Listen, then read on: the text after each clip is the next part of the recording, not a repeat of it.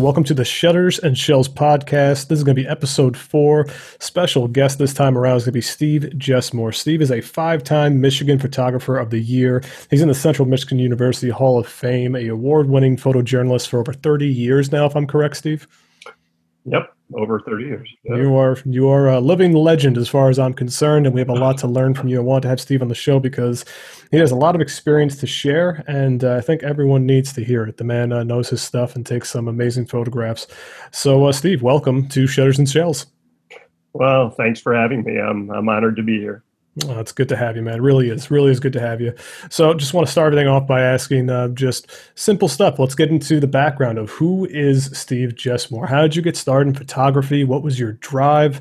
Uh, what brought you to be uh, a photojournalist starting out, or did you ever like start out in photojournalism, or was that moved on to later? Um, so long ago. So, mm-hmm. Uh, back in the '70s. Um, to be quite honest, uh, I really wanted to go to concerts, and uh, my parents said they were too much money. And um, you know, I think I saw Queen and Bob Seger together for six dollars and twenty five cents in the second row. And, uh, nice. Uh, but you know, the I wanted to go to concerts all the time, and they said, "Well, it's too much money." And I said, "Well, if I can find a way to go for free, can I?" And they said, "Yeah, sure." So um, my father owned a camera store so I grew up around cameras, and you know, I had a basic Mamiya single lens reflex. Uh, 35 millimeter camera and film. I had a dark room in my basement, and um, you know, I just really liked making pictures, but nothing in particular. A lot of nature, actually, which is interesting. We had a cottage. I'd walk the woods, but you know, not really animals or just more scenics. But uh, I did like live music, and I still do. And um, so you know it was just a real incentive to try to figure out something to do. So at 16 i went to my local newspaper and uh, it was called the saginaw news. And uh, you know i took a couple of the concert pictures i'd shot. I had seen chicago you know the original cat you know the original lineup and that's awesome. Queen and so i took some pictures and i just said hey look I can do this job. You know, let me do it. Let me shoot some concerts for you. Um, here's we had no cell phones, we had no computers, we had none of that. So I had, uh, you know, I gave him all the phone numbers I could think of. Here's my home number. Here's my dad's office number. Here's here's my school office number. Here's you know all these numbers and call me whenever you want, and I'll go shoot concerts for you. So, long story short, they called me out of art class one day, and I got a, I got called to the office, which kind of freaked me out. But I went to the office, and there was a call from the Saginaw News and said, "Hey, we got a concert tonight, Parliament and the Funkadelics, and uh, can you go shoot it?" And I said, "Yeah, I'll be there." And so I went to that concert. Um, you know, I uh, got backstage. I met George Clinton. I oh, that's awesome. Pictures. You know, I I got home. I processed them in the basement, black and white eight by tens. My dad dropped them off at the Saginaw News in the morning on the way into work, which was right by his office. I got pictures in the paper that day, and uh, by the time I left high school, I shot over 100 concerts for the Saginaw News. Wow. I got paid, paid for everyone. Uh, I got to shoot the whole concert back then. They never took took uh, you know kicked you out after three songs or anything, and so I had that that love for really uh, that was my sort of high school job. It was my uh, passion. I, you know, wheeled and dealed a lot of different things because of that. The ladies in the Civic Center would save me two tickets every concert, second row. I had great seats. I got to see every concert. So, so anyway, I hadn't really thought of it as a career, and I uh, had great grades, and you know, it was sort of uh, real science, math heavy, and um, my parents really wanted me to do a dental pre med sort of thing, and so I got in uh, into the honors program at uh, a number of places, bigger universities, Michigan, Michigan State. I didn't go. I went to Central Michigan. Mm-hmm. It I just a lot smaller campus just seemed a better fit for me. I went into honors. I thought I'll get out in three, three and a half years and go into one of the other med programs or something. And uh, uh I took a photojournalism my first semester as sort of a blow off. Uh, my three roommates had it. I had uh, 21 credits. I uh, took that three credit photojournalism class, and um, that was it. You know, just like the end of the end of that first year, I uh, sort of started moving that direction. Oh man, that's that's quite a way to get started. Well, uh, you know, I didn't know that about you that you started out with the concerts and all that, but that seems like an awesome way to really start out into the business and start making money. Because one, you're getting a lot of experience shooting things, you know, that are happening fast and capturing the moments. Plus, you're working with you know old film where you had to process all that stuff yourself, not like the digital age now. But you also got to see all of these concerts like up close and personal. I mean, did you feel like you couldn't believe they were paying you for this at some points? Oh my God, yeah. You know, I mean, it was great. I mean, I, it wasn't like I got rich, but it was uh, a great, you know, to be able to go and you know, and actually to have all my friends around me while I shot and and to see these amazing bands. You know, you think back at them, you know, now at all the people I saw and met, and um, it just really opened the door. It was a the camera was a great you know, it was just a great tool, even back then, for me to be creative and to um, have fun in life. And um, I can honestly say I um, have never done anything else than make pictures to get paid. You know, as far as I know, I never worked a fast food job or, uh, uh, you know, I mean, I cut lawns as a kid and things like that, but I never had a job after I. Uh, you know, got out of uh, into college even that wasn't photography. Yeah, I feel like that's a big pitfall. A lot of um, the younger generation now, with the whole digital camera age, kind of falls into, where they start taking photographs and they don't have the basis of fundamentals. And something you learn when working with film is you only have one chance. So you're much more focused on doing things in camera than worrying about post processing later and now sure. yeah and and now like you have that basis and that that foundation kind of set underneath you where now you're working in digital obviously and i know you you use a, a what's a model sony do you use i know you have a sony yeah i've got a number of them but oh, okay. uh, the a1 and the a9 II are the two cameras i use the most that's good cameras but now like in that kind of digital age do you feel that you can be a little more uh, what can i say a little more flexible with how you're shooting things because you have so much availability to kind of shoot a hundred different shots and maybe a couple of them will be good as opposed to when you were working with film it had to be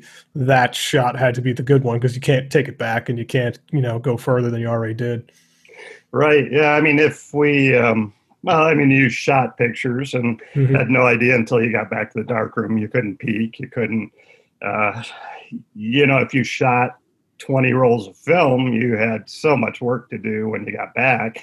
20 rolls of film was only 720 photos. Mm-hmm. I mean, I shoot thousands in the morning now, it seems like, you know, sometimes, and, you know, to have to weed through, but it was a whole different ballgame when you actually had to physically develop the film, you know, physically dry the film edit through frame by frame by frame by frame in the negative versus the positive and you know then actually physically make a print to see what it looked like and mm. it was a very time consuming process but you know one i still kind of miss but it um, you know did i would never go back honestly you know i mean i think i get everything i ever got out of the uh, film but i'm glad i i have that basis i guess I, i'm one of the guys that uh, started in black and white. Uh, it was revolutionary when I was in high school, 70s. 400 speed film came out. I mean, my God, 400 speed, you know. During my journalism career, you know, I went from having to shoot color positive to, you know, black and white, but having to shoot color positive and light it um, because it was so slow. And, you know, we had to have uh, just specific guidelines of, uh, you know, color. So we used, uh, positive film at first, and then we went to negative film, and then we started scanning negative film, you know, on desktop scanners versus drum scanners. Mm. And so I kind of like every step of the way, I learned quickly that technology is a tool, and I need to embrace each step to try to see if it's going to help me or not.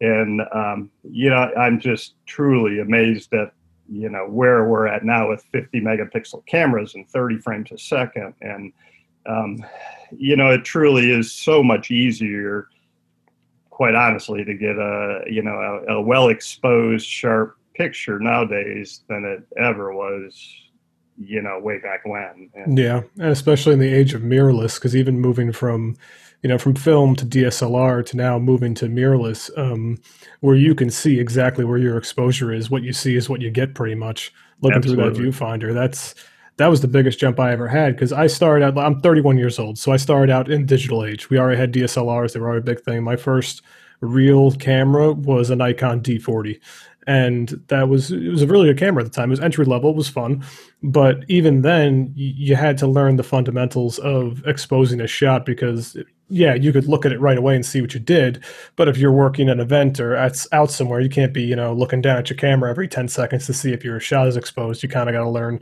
how to adjust your shutter, your aperture, your ISO, just make every, make sure everything's in sync. But if you're looking back on how you guys did that with film, it always amazes me because I never worked with film and it's something I always thought that maybe I should have done when I was younger, just to get that better understanding of the composition and the finesse that photography really takes. So you have that kind of background behind you that now in the full on digital age is doing nothing but helping you out that much more because you just anyone can take a photo. It takes a lot for someone to make a photograph and you definitely make photographs. It's an art some of the photos that you've taken. I've seen a lot of your work and i'm a huge fan of it. And um, now moving forward, now you got into photojournalism after college. Um, now, how did that play out? Like, what was your main focus with photojournalism? Because I know you've won several awards for your work in photojournalism over the years. And uh, did you were you passionate about anything you were shooting? Were you doing it just to kind of be involved with the world around you? What was the real driving factor behind photojournalism being your thing? I think for me, you know, I like the uh, just everything about it. I mean, especially the 99% of my shots had people in them. Mm-hmm. It's kind of ironic nowadays. 99% of my pictures have ducks in them. You know, I mean, it's it's like totally opposite. But I think I really enjoyed. Um, I was always known as a community journalist. Um, you know, I stayed at my hometown newspaper um, for 15 years it took me um, after college, uh, yeah, big uh, depression at that point, basically recession. Um, you know, early '80s. Yeah. Uh, it took me three and a half years to get full time. Um, you know, again, no uh, internet to uh, find jobs. You know, you looked at postings; they were uh, you know, tried to find postings, um, you know, National Press Photographers or wherever. Um, word of mouth. But you know, to get a job back then was very difficult. A lot of diversification. You know, it was generally uh, you know a white man's world. You know, in photojournalism, so women and minorities. There was a lot of uh, diversifying, which was wonderful for the industry. But all that was happening at that point, so it was pretty difficult to get a job. Um, once I did get the job again, I stayed for 15 years. It was my hometown. Um, it was wonderful to be telling stories in my my town. I always personally my my favorite thing to do was to follow something beginning to end over a period of time and and show the nuances and to show the progression and hopefully have a positive outcome and a um, you know just an inspirational story. That was what I always liked to do. So. Um, that was uh, where I put my energy and effort during uh, my newspaper years. You know, I did general assignments like everybody else. Um, worked uh, usually one night a week at night. Um, you know, so like for me, Wednesday night I'd work three to eleven, but the rest of the week eight to four. So you'd you'd work three to eleven, but it was really three to two in the morning, and I'd have to be back at eight a.m. the next day. Did that for a number Rough of hours. years. Yeah, weekends. You know, you're always on call. I had a pager again no cell phones back then when I started out, but we That's had right, pagers. pagers. yep. So you get called out of bed to go to a fire at 2 a.m. Um, you know, it was just a uh, interesting career, but I loved it, and I loved the people I met, and I got, I, you know, I loved the people that I got to tell their stories, and um, feel really fortunate, uh, you know, that I was able to take my curiosity and turn it into, you know, stories that were uh, inspirational to people. Yeah, you get to see the world around you, and even more so, even though you were just focusing on your local community and where you grew up. I mean, it makes the world almost seem bigger when you're involved in all the things that are happening around you. Right. And yeah, it's like you're going out and like you said, you're getting called out to a fire. Now, if you were at home working at excuse me, working a nine to five job somewhere, you were just sitting at home, you wouldn't have known that fire happened. You would have heard in the news the next morning, but you weren't there. The fact that you're there and you're taking photographs of this event, those photos are going into the paper. It's a big sense of pride being able to inform your community as a whole about what's going on around them just through your lens. So, you know, I commend you for, you know, taking such a, a passionate stance on staying with your community and kind of being that involved and seeing things start to finish like that. It's, it's a true sign of a, a master of their craft. So, you know, hats off to you on that.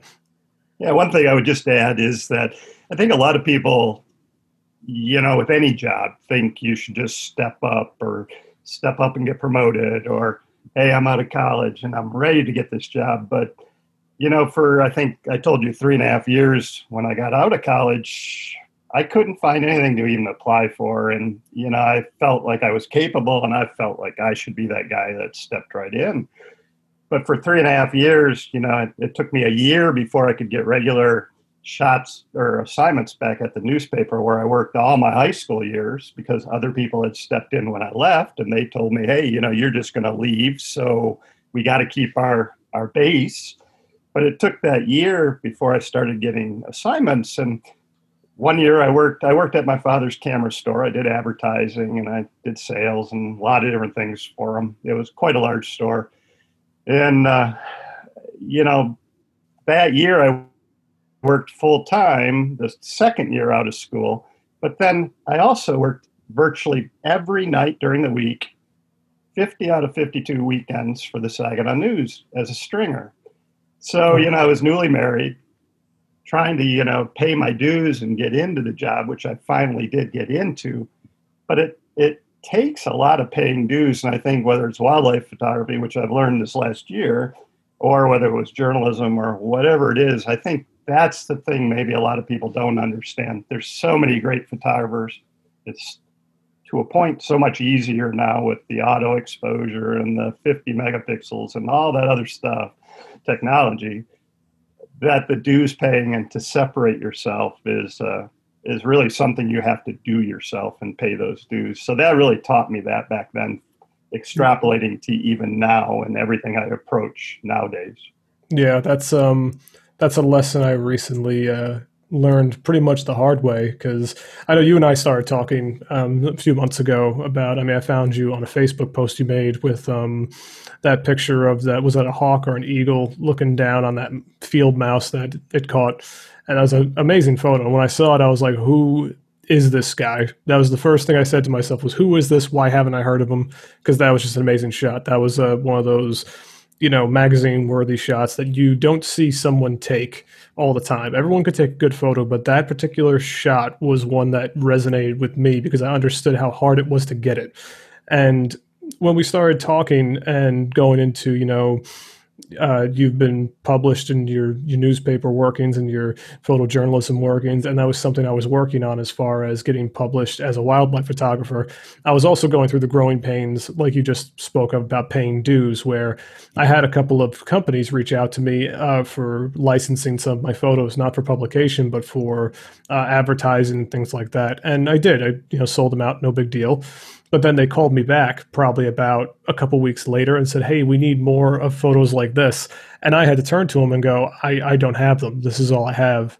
And that's when I stopped getting that phone call from them. And uh, it was very quickly realized that I was um, overstepping where I thought I was. Just because I could take a good picture doesn't mean I have the current chops or the current library or the backing to keep doing that or do it in a full time capacity or do it in a way that would um, become a full time career yet. You know, so what you just described as far as paying your dues and going through years of trying to get that, you know, that that one job you wanted where you had enough background and enough standing in the community and in the business is something I'm really striving towards. And I realized now uh, how really difficult that is, especially now, like you said, in the digital age. It's it's not easy at all. There's a lot of competition. Oh, there is, and um, you know, it's broader than it's ever been. And, you know, people work for credit nowadays versus, mm-hmm. um, you know, I still get that, hey, we'll give you a credit if we can run your photo. Well, wonderful, but I do this for a living and that's not going to help me pay my car payment or my yeah, lens exactly. payment or, you know, and I think that it's kind of insulting, you know, I mean, for people just to do that. I, I understand at times you need to do that, social media, whatever, it doesn't hurt. But just, um, you know, I always had the same feeling with unpaid internships where people went and traveled to different places and worked for this Fortune 500 company or a profitable newspaper and did an unpaid internship. Yeah, you got to pay your dues, but you know, uh, uh, people should really be paying for the what we produce, which is uh, unique and uh, special. And uh, so that to me has always been one of those things I've um, I, I, just really have felt strongly about. Mm-hmm. Uh, there's a, there's a lot of photographers out there who are getting kind of hooked in by a lot of these companies, and I I noticed this when a few reached out to me. And I'm not going to talk exact prices of what they were offering me, but it was very low and I knew it was low, and I knew what the going rate was for the photographs. I knew what my work was worth, and I would n- try and negotiate with them and be like, "Listen, this is what my new usual rate is," and they'd be like, "Well, we got a photo like this for." You know, X amount of dollars, something very, very small, like a pittance. And I would say to them, well, then go buy it because you're not getting mine for that much. And uh, it, it hurts having so many people out there who are taking i mean it's not bad for them to take good photos that's great but they don't do do it for like a business reason they do it just because they enjoy it and if someone offers them say $20 for their photo they're like oh someone's buying my picture awesome and they sell it and it, that hurts people who actually try to do this for a living and try to establish themselves in the end because now all these companies are turning around trying to undercut everybody because of it right absolutely yeah, yeah it hurts I, uh, yeah i know a lot of actually you know i would photograph pro sports and a lot of pro sports photographers. I had friends that actually worked for teams and you know, a lot of teams now hire somebody just because they have, you know, well, I'll do it for free. And, you know, I'm a doctor, I'm a dentist, I'm a whatever. I can afford this really great equipment. And they do it kind of like why I did the concerts. I mean, for them, it's a status thing, but they're not charging. And, you know, they happen to have the right cameras and the right lenses and autofocus and you know i mean i don't know I, I don't know what the answer is but i think it takes more people like you and i to to stand up when we get to that point and just say well you know thanks anyway i'm honored you want my picture but i'm going to need more than that yeah i had um, a couple of established wildlife photographers that i've talked to guys who are kind of in the business and are published and do a lot of the magazines, mostly for whitetail deer and hunting game and things like that. I had a lot of conversations with them about um, sales and publications and licensing. And what the biggest thing they said to me is you need to learn to say no. You need to understand how much your work is really worth. And if you set yourself up now, early on the game, saying, you know my work is worth this much money it's never really going to go up. It's going to be very hard to negotiate it up and you kind of dug yourself into a hole. But if you set yourself at what the market rate is and they really want it they will pay it and then you have room to go from there later on if you have the amount of photographs they want later down the road. So it's kind of hard when you have someone like you described who does it for the fun of it and still takes great photos. I mean, good for them if they're taking great shots but they're also hurting the photography community as a whole. And I can't see it as a terrible thing because I'll, I'll never take away someone's passion to want to create, and I'll never take away from someone's passion to want to be there. And if if your benefit is you get to go sit by a football game in the end zone taking photos, and that is the best thing you want to do in your life, and you don't want to get paid for it, good for you. If you got that opportunity, good for you.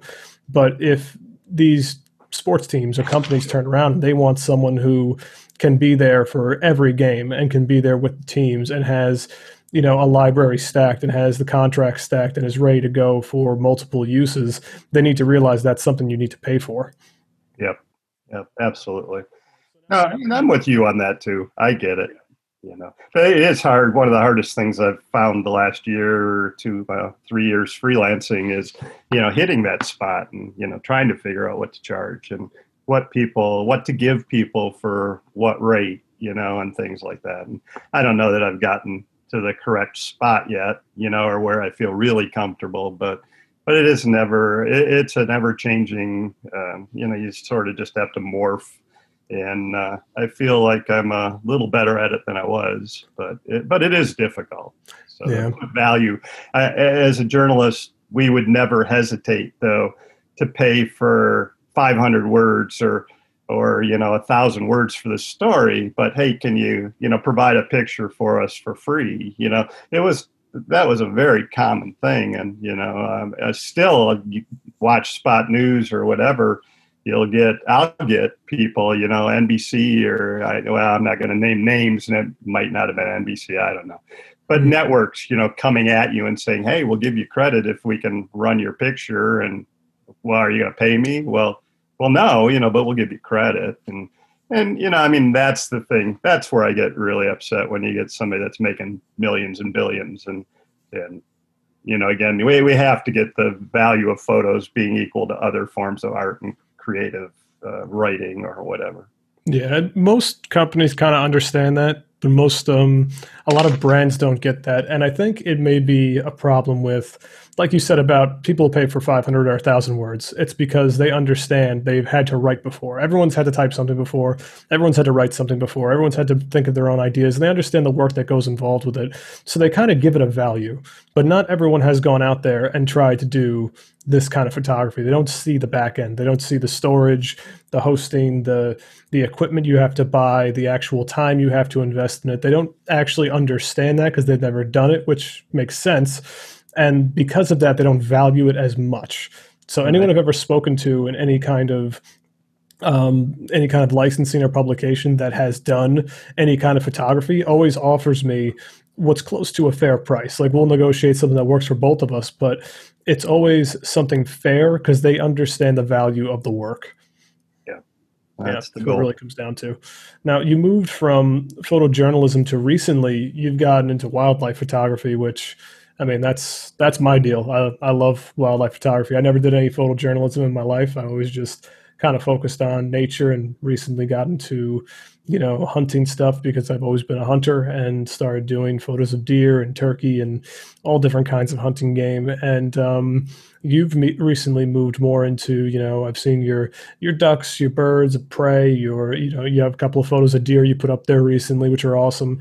So, what made you kind of? I know you said you used to love taking photos of nature. Did you just kind of want to go back to your roots, or did you look at this as a new way to branch out and become another career? What was the the next step you took to really move into uh, riding down the Torch River and uh, taking all these great photos? Well, you know, in between photojournalism, I was a university photographer. Mhm. So for CMU, I was their full only full time photographer for uh, going on six years, and um, so I got remarried and uh, moved a few hours away um, in 2018, and I started freelancing higher ed and uh, just freelancing for a living, which I had never done in my life.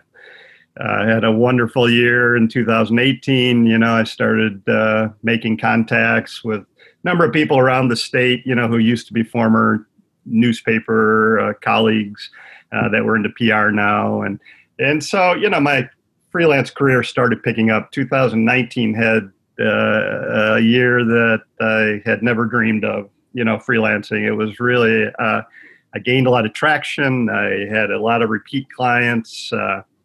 It, it was really wonderful, and it continued that way into 2020. Uh, March 8th and 2020, my world was like everybody else's. The whole COVID hit.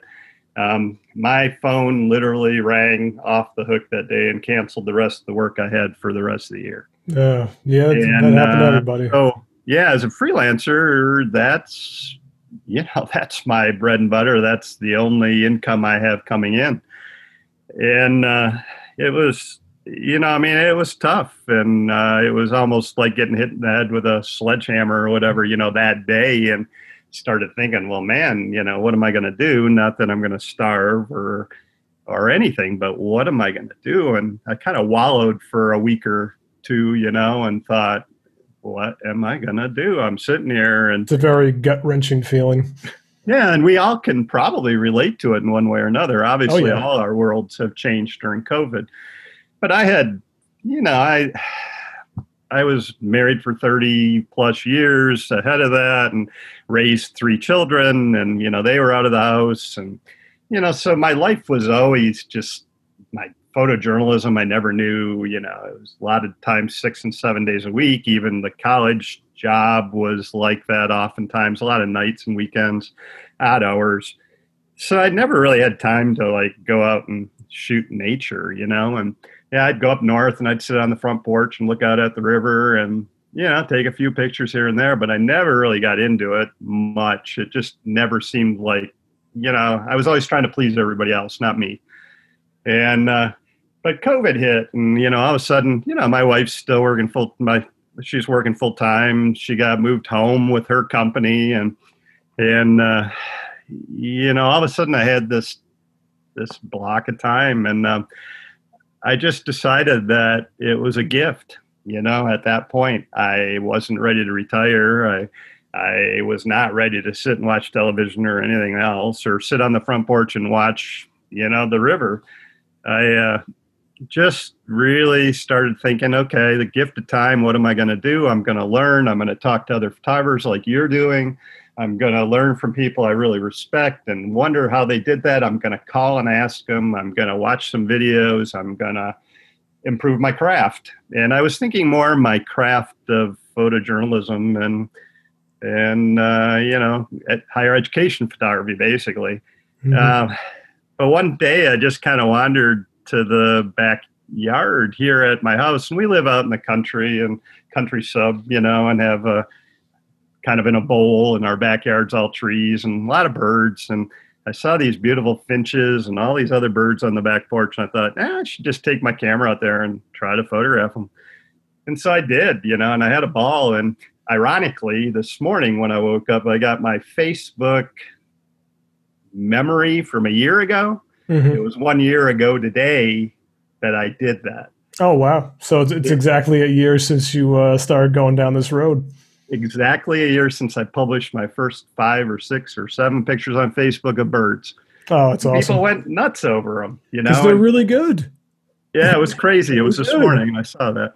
Yeah. But uh, you know, they were finches and nuthatches and and just your typical backyard birds. And I took a 300 to eight and a 2X and a whatever, and you know, sat out there on the back deck on the lawn chair and and just kind of sat there, you know, no camo, no nothing. And they came in and I photographed them and that was kind of fun, you know. And so I went out a few more times, you know, and, and did that. And, but they were all static. They're all sitting there, you know, and when they'd fly, I didn't get them. And, and uh, photojournalism, we talked about this earlier, but photojournalism and concerts and things like that were always about the moments and storytelling moments and for me, that's what it's all about. I get, you know, nothing wrong with a beautiful picture of a bird, you know, but for me, it's all about composing on the fly and, and trying to make us, you know, this,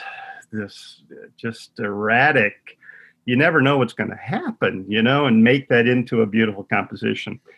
That to me was where I saw myself heading very, very, very quickly. And, uh, I happened to get an assignment in July of last year, and it uh, I do a, a, sort of a retail magazine in Michigan.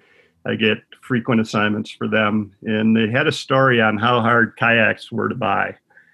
I'd never been in a kayak, and we had two up north, and you know they were the kind that you get all wet when you ride in, and you know everybody tells me I'm going to go over, and so I didn't want to take my cameras out, but I photographed my daughter and son-in-law in a kayak, you know, and and uh, it, it, looked kind of fun. And I got some pretty pictures, you know, for this magazine and other people on the river in kayaks. And I thought they left them on the shore when they came in, and I thought, you know, I should just try this. And I went out, and it was like I had the best time. So I uh, came in, you know, just raving. I, I realized the river on the other side of the river where I stare every morning from the porch when we're up there, there's a whole pond system through this whole marsh. And I'm like, oh my God, this is amazing, you know? And I've always loved like bugs and, you know, stuff. I could never have a dog or a cat, but my mom would let me keep anything in my room in an aquarium. So I had crayfish and frogs and tadpoles and all that stuff. So here I'm seeing all this stuff and the ducks flying and wood ducks and mallards and you know all that stuff when I'm going through. And I came in just ecstatic. And my wife said, "Well, you better get a good kayak if you're going to get one. If you're going to take those cameras out." So I bought a nice open top kayak and I started mm-hmm. going in the marsh and photographing that. So long, you know, again, long story short, I got I got bit right then and there, you know, with the wildlife again, and and uh, you know, I'd sit out during the golden hours in the morning and at night, and I'd sit out at the end of the dock, out in the middle, you know, no camo, no nothing, and just wait for stuff to come to me, and and half of that was right. I I do feel like you have to let stuff come to you and be themselves. Oh yeah. But I'm, you know, I'm a the, big advocate of that. Yeah, the camo and the you know being out in the open and all that that probably wasn't the right way to do it. So well, I mean, have, it still worked out for you. Yeah, but I've learned you know through the year and I've morphed and I've I've gone so many different directions and again I've, it was a challenge and the wildlife to me posed a challenge. There were no people to take pictures of. I had to isolate. Um, I didn't want to catch COVID. I didn't want to give it to anybody else. I couldn't see or do what I normally did. I wanted to be constructive and creative, and it gave me an outlet. No, that's uh, it's it's addicting to say the least. Once you get that first unique, wonderful photo of a wild animal doing something that otherwise no one else would really see and no one else would really be around, but you were there for that moment. And not only were you there for that moment, you were there to capture that moment and show it to the rest of the world. When you do that, and people are in awe of it and see the same sense of wonder that you have when you took the photo, it's it's such a great feeling of accomplishment. It's so fulfilling that you just want to keep doing it every day as often as you can. Yep.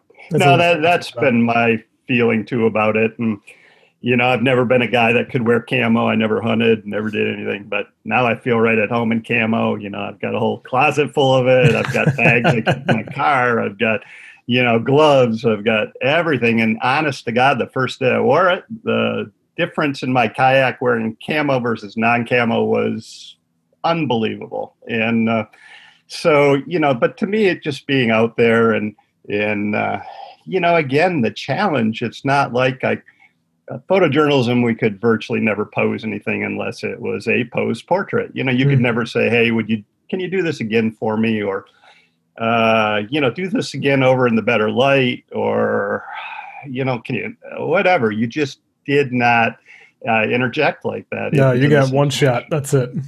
Yep. So for me, wildlife is a natural extension of that, mm-hmm. where you know I don't know what it's random, and you know again most of the events were random. As I learn, I wish I had your knowledge, you know, about hunting and animal behavior. That is as important as to me the technical side of it. In in part, you got to have access to these birds before they you know know where they're going to fly and all that in the time of day and the time of year and the, all of that. Oh yeah you know before you actually important. get them. Yep. So you know it's been a great learning experience. It's been a, a very constructive time. It's uh, i think the biggest benefit out of it was i didn't realize was everybody was in the same boat as i was that they're all isolated and they're all out you know, I mean, so many of my friends, you know, were in their four walls. You know, they weren't seeing anybody, they weren't getting out to see things.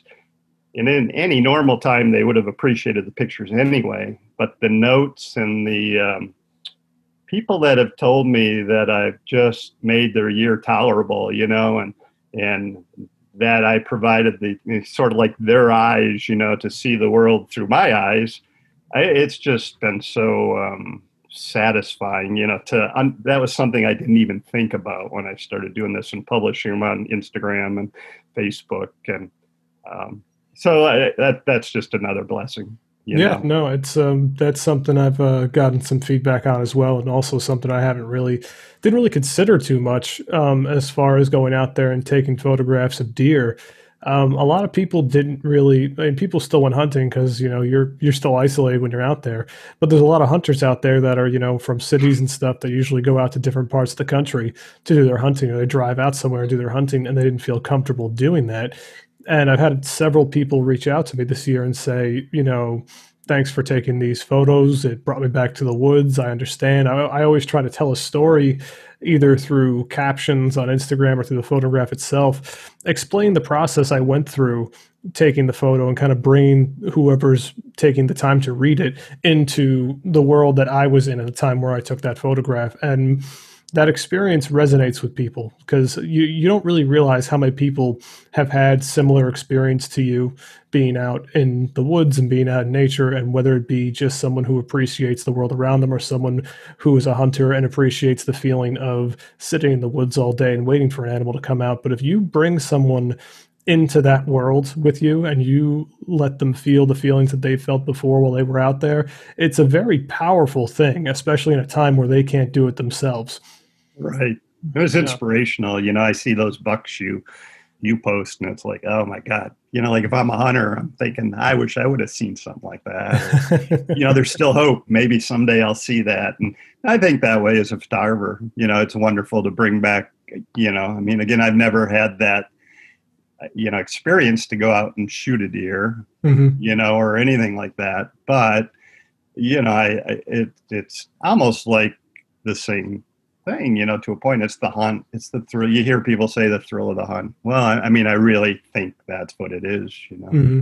Well, you, you understand it pretty much the same way because the one thing I've learned doing photography of things like deer, because there's plenty of times that I'm out there where I'll see a big deer walk out, a big buck, and I'll be sitting out there, and the thought does cross my mind. Oh, I wish I had my rifle instead of my camera. it mm, happens. Yep. And um, but I still get that same feeling of that same thrill, that same adrenaline rush, that same you know what they call buck fever where you, you see this animal come out and you spent so much time planning and tracking and you got the right clothes on you controlled your scent you played the wind you were quiet you sat there for hours you got out before sunrise and you put all of this time and effort into this one particular five second window that happens. And it all the plan just comes together and when that happens it is the most fulfilling feeling in the world and it's the most um, satisfied you will ever feel uh, seeing an animal like that, whether you're out there hunting or whether you're out there taking photographs. So I feel like you definitely understand where someone who hunts would come from with that because hunting is never really about the kill. It's never about inflicting pain on an animal. It's not about, um, you know, causing any harm. It's a very very strong sense of appreciation for the animal that is providing you with food and the experience. And I think a lot of people who don't hunt uh, don't really understand that. And by going out there with a camera, you do have a, a, solid sense of that exact feeling that anyone who's ever hunting will tell you they felt. It's a, a deep kind of connection where almost you feel one with the world around you, as small as it may be, it's huge to you. I agree. Yeah, it's just it's a really good really good way to go about things. And I've found that I almost enjoy taking my camera out more than I do taking out a bow or a rifle now because I mean it's it's necessary for me. I, I, provide food for my family, and you know that's that's what I do.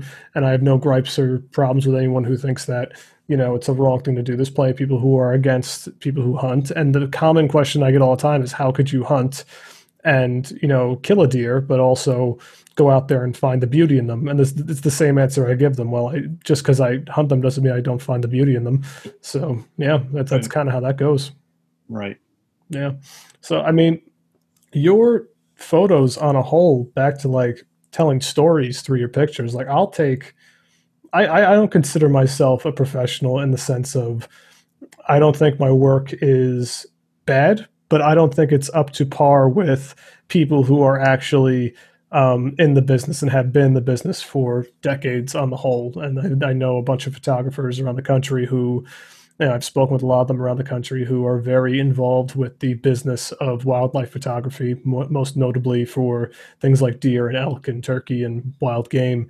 Now, I don't think my work is is bad by any sense. I think it's good. I, I'm proud of the things I put out there, but what I try to do is tell the stories in the photos, but I can't always do that. And I think that's something I haven't fully understood yet is telling a story through the photos. I could take a good photo, but not every photo I take is going to tell a story.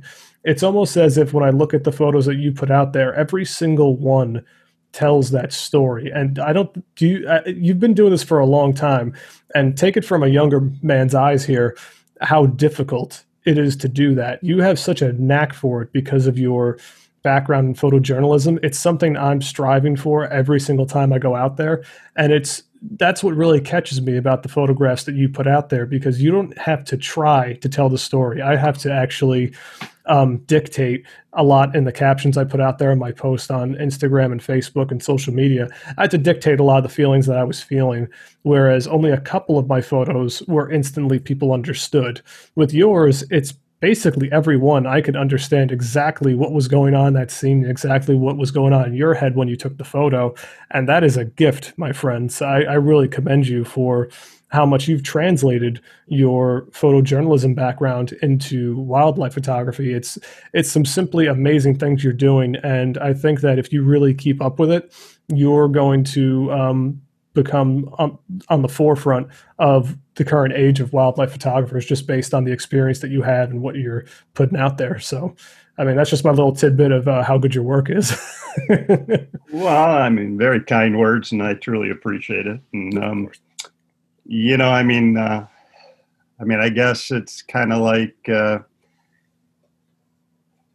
I mean, no one realizes how hard I do have to try. You know, it, it is that sort of thing, even to do this. But, you know, again, uh, as you said, I mean, to me, it's about, uh, again, as you said, telling stories and um, capturing moments and capturing moments that tell stories. And it was never really any different in photojournalism. Um, it's a little more, as we talked about, difficult with birds, and they're a little more, un, uh, quite a bit more unpredictable for the most part. Um, I have a ton of patience, you know, especially when I have a camera in my hand. oh, you uh, need it. You need can sit in the same spot and not move for uh, five hours, six hours.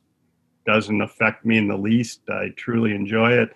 My knees start, you know, I've been morphing and figuring out different ways of being able to spend even longer out there, you know, like uh, different mm-hmm. kind of seating and different kinds of, uh, I don't know, staying warm and different kinds of camo and hand warmers and, you know, like protein bars and fluids and, uh, you know, all that kind of stuff that you don't think has anything to do with photography, but it does. But no, I think, you know, patience is the biggest thing and letting my mind continually, as I would do as a photojournalist, if only that person would walk right there, this would be a really tremendous picture. You know, mm-hmm. um, I want to tell, I think what a lot of people don't do with wildlife photography, and, you know, I've tried to dissect it and learn, but you see so many static images of um, just birds sitting on a branch, you know, um, the light's not great. It's the middle of the day. It's, um, I don't know. It's a, a, a picture of record of an owl or a picture yeah. record. Well, it's, of, not a bad picture. It's just nothing spectacular exactly. or unique. It's a wonderful picture for what it is, mm-hmm. but it, it's just I'm trying to take it a step further, and I think um, you know to me that means you know again it's not just I'll put it in photojournalism terms. It's not just a portrait or a headshot of this person, but why am I there? What do they do? Why am I here to tell their story like what is it about their story that needs to be told you know? And and to me that's behavior. And you do that really well with the deer you know like the bucks chasing the does and the yeah you know, little little two does you had the other day you know that was really cool. And, and yeah. uh, you know those kinds of pictures that do right away evoke some kind of emotion or some kind of thought or some kind of wow you know like a wow. And i want as I edit to go through and say, wow, you know, I mean, uh, I'm looking right now the other day, you know, again, I, I told you how I uh, used to sit at the end of the dock, no camo. Well, on the edge of our property, we have this tiny little pine tree, and I've used bungee cords to bungee back the bottom boughs mm-hmm. when I'm there and just have a little more shooting, you know, up at the sky or whatever. And I'll sit under there and camo and, and, um, you know, just sit still in the shade or whatever. And, the other day I had two uh, um, hooded mergansers, a male and a female, swim like literally, I don't know, you know, 10 yards away from me. Oh, wow. And they're like, what an opportunity. Yeah, they're like, they didn't see me, and they came around the edge of the you know the shore and the boat hoists and the you know all this stuff, and all of a sudden they came around this little point where my thing is on. I'm on the the north side of the point. They came around from the south and sort of swam around north, and they're like, oh my god like who what is this? You know and and but and i'm like oh my god like where did they come from? Because i never saw them swim up. And so i you know was able to like do this huge series of these ducks you know like i mean i don't know i got them you know from sitting saying oh my god to like flying away. And and uh, i posted one yesterday on instagram you know it's just a tight shot of a hooded merganser, but the feather patterns and you know just they're all perfect. Like the distance between each one and something you would never see with your bare eye. But to me, there's you know 40, 50, 60 shots or whatever, and it's all about in part the you know post processing, the editing, and uh, being able to select which of those pictures tells the story the best, the nuances, the and really like thinking on the fly, literally, you know, as he ducks a go and composing and watching the backgrounds and watching how you're not just bullseyeing them in the center of your camera, but thinking rules of thirds and on the fly and mm-hmm. and you know what's in the background and at what point. We have a stupid no wake sign like right out in front of my place, so I oh, just ruins know where that no wake sign is, you know, and yeah, all that kind of stuff and you're trying to you know think around that and compose and where's the light coming from and is the light going to kiss them as they fly through in a certain area and i'm always thinking like that and always thinking that again rules of thirds and like you know one of my big things i really love and i, I was trying to think of a name for my like a, a website or a sales site or I shot that cardinal picture. There's three tips of the feather down on the ground yeah, that's an amazing shot. I love love that shot. But so many like I I go for that. That's like kind of my like holy grail thing with every bird is to get those three tips touching the ground or the the water or you know whatever and and uh, just finding the most pleasing angles of the wings and the tail and you know having them come at you instead of away from you and you know all those things you just work at and work at and work at. And um, and you can control none of it. That's the hardest part yeah, it's just you have to wait. But i think the photojournalism prepared me for that. The concerts prepared for you you know i'm you're as you talked about adrenaline. I was that way at concerts. The adrenaline of seeing freddie mercury two feet away from you literally like leaning there photographing him. But having to think through that adrenaline to be creative. It's yeah, the same you can't, way you can't be in the moment it yeah, I see a duck or I see a deer, my heart beats, as you said. Uh, mm-hmm. I get so excited, but like it's like shooting bullets in the night. A lot of times, these ducks, they're just like, you know, they're so fast and yep, so uh, it's so dark and so all these problems to me are just like my photojournalism days. I always had to be ready to shoot anything that was in front of me. I didn't have to be the best at it. I just had to be capable to bring back a picture that would play on A1 of the paper or, or whatever that day. I had to have something that was publishable that told a story. It's nothing yeah, different. That's something I, I always preach to. Uh, a lot of people send me messages on Instagram and Facebook asking me for advice, and I'm always pretty upfront with them. And I tell them, listen, I'm not the best by any standpoint, but I understand the fundamentals of being patient, and that's probably one of the most important things when it comes to wildlife photography. You're going to have to make peace with the fact that you're going to be out there for eight, nine, ten hours some days and get nothing. You have to you have to be okay with that. If you're not okay with that, you're going to hate it. You're going to hate every second you're out there and every time you walk back to your house with nothing on your SD card. But it's a reality, and if you could stick that out and still enjoy yourself, you'll be great at it. And you know, with your background in you know being able to capture the moment and wait patiently for it and remove yourself from the moment because you know you have a job to do. That that's such a powerful thing to have in the world of wildlife photography where you literally cannot control any aspect of what you're shooting. Yeah. I think people you know i mean one example i think we talked about paying your dues. I feel like every time i go out i have to pay my dues that day. I have to stay quiet. I have to stay still. I have to be hidden. I have to keep sharp. I think that's what I love most about birds in focus. I have to be ready to go at every moment. I don't know where they're coming. But, you know, one one example, the we talk about patience and we talk about vision. The uh, the red-tailed hawk and the chipmunk. Oh, chipmunk, eye, yeah. circle of life. You know that picture that I shot. That day, I was walking with another photographer, and you know we were on the edge of the woods and at a metro park. You know, and it's a huge, tremendously wild place. But you know the animals. The, there's a number of birds that fly through, and you know that live there and all that stuff. But we found this red-tailed hawk and uh, made pictures around it. You know, he and I both kind of circled it at a distance, and and he's like, "Okay, well, I'm going to go." I said, uh, "He said, you want to go walk?" And I said, "No, I'm going to hang out." Are you serious? Goes, "I don't have patience for this sort of thing." It's well, then you're not going to get the photos. You know, I got pictures of them from every angle, and I'm like, "Well, okay, I'm going to stay. I'll see you." And I waited, and I waited with that hawk for two hours, over two hours, just standing there in the winter, in the snow, in the cold. You know, it barely moved. It was just roosting. I got a beautiful series of pictures, though. You know, it fanned out its tail for me once. It and I had this beautiful shot from behind with this red tail fan. You know, I got a couple of really nice tight headshot type things of it. Mhm. I got it, uh, you know, like fluffing its feathers, like all the little nuances to when it took flight and it went out of sight.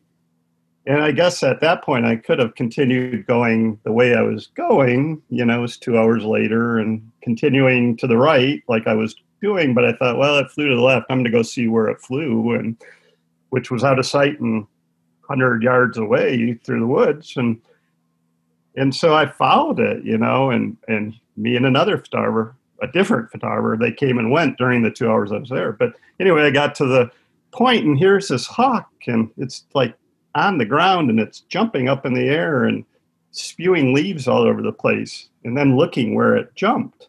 And it would jump and leaves fly and look and jump and leaves fly and look. It did that over and over, and nothing happened. And then it flew straight up in the tree again okay, it's perched again. I could have left. It's going to have to go hunting again. But you take signs from what's happening, and I think, okay, well, it obviously missed whatever it was looking for. It's probably in those leaves somewhere. It's going to sit up there and watch for it. It wasn't 10 minutes later that chipmunk squealed, the hawk dropped. It flew straight at my nose, the hawk with the chipmunk in its claws. I didn't know what to do. It was coming straight at my head. I ducked, I missed the shot. It flew up in a tree branch and went eye to eye with a chipmunk and proceeded to eat it. Mhm. I had never seen anything like that. And you wouldn't have if you so didn't many wait. shots. Yeah. Again, editing out from two hours of shooting to that one frame. I think that's where we need to be really critical. But the patience part of it, I think, and the vision part of it, and thinking like the hawk or thinking like, you know, your bird or whatever, you know, it, it, you have to like put yourself out of your body and say, well, okay, if I sit here, I'm not just going to get lucky. I might get lucky, but what is that bird going to do? What are the signs it's going to take off? What are the, um, you know, do I know they're going to group up and five of them fly by at this time of day? Or Yeah, that's why animal behavior and knowing it is so critical to doing Yeah. wildlife photography. It's not just, oh, I see an animal, let me take a picture. And once you Yeah. see one, it's the same as if you were at a casino at the craps table. You never walk away on a heater. If you have something in front of you, you focus on it and you wait until you no longer have it or you no longer know where it went, but you do not let that moment pass. And you incredibly absolutely, a bird in the hand. You know that old saying, "Bird in the Yeah. hand's worth two in the bush." Very whatever. true. Yep, It's that's so a prime true. example. Yep. no, it's very true, and it paid off for you because, like I said, that's probably my top two favorite photos from you are that one and the photo you have of the cardinal. And I can't decide which one I love more, but um, it really paid off for you in that sense because had you made the decision of even after two hours saying, "All right, I put in two hours, I don't think anything's going to happen," when took a walk. I mean, there's always that little voice in the back of your head that says, eh, you know, I'm done here. Maybe I'll go find something else. You're always looking for that next best thing. We don't realize the next best thing might be right in front of you. Yeah, I hate to even say like the cardinal picture. I almost didn't edit out. You know, Oh, yeah. I didn't. That wasn't. I went out there that day to see Hawks and Eagles, and I was really disappointed. I didn't see Hawks and Eagles, and I got the tail end of a hawk and saw the cardinal and shot a few pictures and anticipated what he was going to do. I really did anticipate and be in the right spot and knew what he was going to do, fly from weed to weed, and I focused on him until he took flight from the weed. That was the first shot I shot, and um, nice did it three, four, five times and moved on and was all bummed that I didn't see any hawks that day, other than the tail end of the one. And uh, but I didn't post it for days. I didn't go back in, and I finally went in. I thought, oh, well, I guess that's kind of cool. You know, it's so hard to edit your own work, even after doing it for forty some years. Oh, I know. Oh, I know. And you know, it's funny you say that because some of the most well received photographs, and actually some of my best selling photographs. My best selling photograph right now is the one of that buck I called uh, Close Encounter, where that mm-hmm. buck is kind of just walking straight at me, put his head down. That photo sat on my computer for about, I want to say, a month, and I did nothing to it. And I looked at it, and for whatever reason, I didn't see it as anything that incredible. I thought it was a good photo, good photo of a deer, good photo of a nice buck, and I was like, ah, maybe I'll do something with it, edit it a little bit, and I'll see how it goes. And then one day I was in a lull. I was uh, on Instagram. I'm like, eh, what should I post today? I was trying to post once a day. I was trying to keep up a nice schedule. Like, I'll put this photo out there. And it blew up immediately. I was floored that so many people loved it. And it goes back to what you said about critiquing your own work. It's so difficult to critique yourself because I think maybe in your mind you have that shot you want, you have that shot you've seen someone else take or something that you have perfectly planned out. And when you don't get it, you almost get down on yourself, but you don't realize that you already captured something else that was just as good, but it wasn't what you were looking for. That's right. why it's like so hard to do that. I have so many, I have a couple thousand photos right now that I haven't put out there and I did it on purpose because I knew the baby was coming. I knew I wasn't going to be able to get out into the woods very often, and I knew um, I would need kind of like that buffer of being able to keep up sure. with posting every day or every other day. And even some of those photos I put out now that I think they're not, eh, this maybe isn't my best, but it's still good. It doesn't really tell a story, but it's still good. It keeps people involved. It keeps the work consistent. And some of them, again, just blow up and people love them. And I get messages saying that people want to buy a print of it or they want to use it for their advertising uh, part of me is like, I can't believe you want this one. But, look, it's in the eye of the beholder sometimes. Well, you said it earlier. Different things resonate with different people, bring back different memories. You know, Very whatever true. it is. I had a sunset with some geese that somebody sent me a note and said, "Oh, it just reminds me of you know that time as a kid where I would go here all the time." And it's like, oh, okay, yeah, that's a big problem know, too. Happy that you love it. Yeah, that's a big problem too with um a lot of photographers um, who are just doing it for I guess for likes and vanity metrics and follows and things like that. They don't realize you don't need a thousand or two thousand or ten thousand likes or a million followers to make an impact on somebody. You should be focused more on that one person who will appreciate it because they will appreciate it more than the other five thousand people that just double tap the screen that's where you should be trying to reach, not the masses. You got to be focusing down onto the one person that can relate to that photo. If you do that, if you hit one person from a photo that you post and they tell you, "I love this. This reminds me of this. This is my this is like when I was a kid and I went to this place," and they start telling you a story, and you let them relive that moment, then everything else doesn't really matter. You you you connected with somebody, and that's what is probably the most important thing as far as wildlife photography goes. Yeah, and I think um, you know, other than the best advice I could give, other than just sitting still and learning to sit still and, you know, letting wildlife pass and, you know, knowing the, you know, researching habits, things like that. But, um, you know, it's just really shooting to please yourself. And you need to create for yourself and you need to not create to keep up with somebody else or, you know, I see everybody going to the osprey nest at the Metro Park for the easy 600 shot or the, mm-hmm. you know, the whatever, you know, this bird is so easy to shoot there. That's this owl that, you know, everybody you go and there's 40 people in a circle. I'm more out just to please myself. And, you know, I'm hoping if I please myself, I think I'm the hardest critic that I would have. And, I'm hoping that if I please myself, I'll keep that high bar up that I it just goes to say I'm going to please other people, you know, if I please myself. So, oh, yeah, completely understand that. Yeah. Yeah. Well, I'll tell you what, we've been doing this for about an hour now, and I don't want to cut you off short, but I do have the baby at home and I can't stick around any longer. So I'm going to start uh, wrapping up our episode. I do want to have you back on in a future episode, though, because I think we have a lot more to talk about. You have definitely a lot more information um, to give people, and all of your advice and experience is just invaluable to anyone who wants to get into the field of photography, whether it be photojournalism or whether it be wildlife photography or just photography in general. It's people like you are the people that we all need to learn from because you walk the walk, talk the talk, and you've been through all of the experiences that you know the growing pains of being a photographer a professional photographer and making a career out of it uh, over your lifetime that a lot of people don't understand and if they could hear your story and learn from your experiences it'll probably make their lives a lot easier and probably better for the industry as a whole so before we uh, wrap it up i'm going to give you an opportunity to plug your website your instagram anything you are selling offering any kind of job postings you want to put up whatever you want to talk about by all means, go ahead and throw it out there now. The floor is yours, Steve.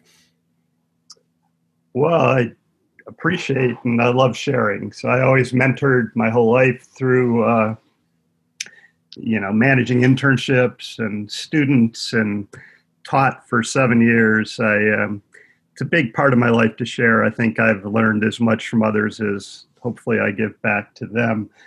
Um, you know, again, this is a new venture for me. I um, I still do this for a living full time. I uh, you know freelance full time. I still do higher ed.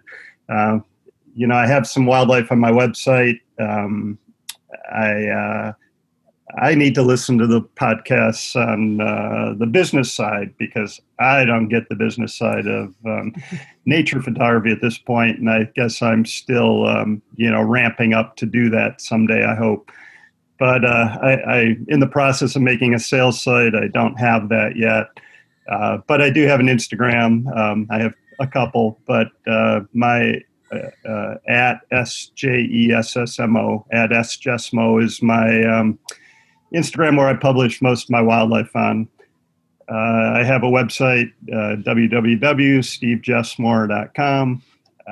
you know, I keep a lot of my higher ed work and uh, you know some wildlife on there. Uh, you know my email uh, just steve at stevejessmore.com. If anybody wants to contact me, I'd love to try to answer any questions for you. Um, you know, I guess I hope I'm approachable and um, uh, you know can be helpful for people. Uh, but uh, you know, again, I'm learning. you know, I, I, I got a special feeling this morning, like I said, when I saw that Facebook memory that it's been one year where I really started doing this. And um, I'm, uh, you know, all I can say is I'm glad that I had that gift of that year, that um, I didn't wallow and I didn't let, uh, you know, uh, let myself just uh, fall into depression or something else that I, I forced myself to learn and um, try something new and get out of my comfort zone. And uh, while I made, uh, you know, no money basically on wildlife photography this past year, I do feel like it was one of the best things I possibly could have done for my business. People saw that I was out creating and uh, not having to be paid to create and to uh, inspire people just by doing what I did. And, um, you know, I don't think it gets any better than that. So, again, I don't know where I'm headed. Um, I know I'll freelance for a while, but I do know I'll do the wildlife. I think. I think I found my my uh, happy place. You know, this this last year at least for uh, what I'm doing. Um, so uh, I, I, guess I'm. I guess that's about it. Okay. Hey, look. Um, I just want to thank you very much for being on the uh, Shutters and Shells podcast. I really do.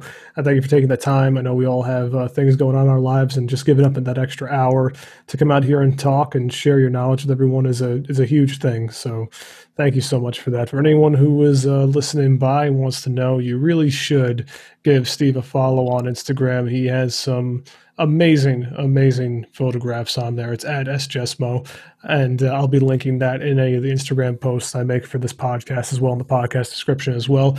Uh, this is the Shutters and Shells podcast, episode four. We're going to be heading out. You can view all of, uh, listen to all these episodes on uh, Spotify, Google Podcasts, and other major streaming platforms. You could also view them on www.shuttersandshells.com and keep up with the later, the latest in uh, hunting, photography, and the great outdoors on our Instagram page, which is at s um, at I almost said at sjessmo, which is at shutters and shells.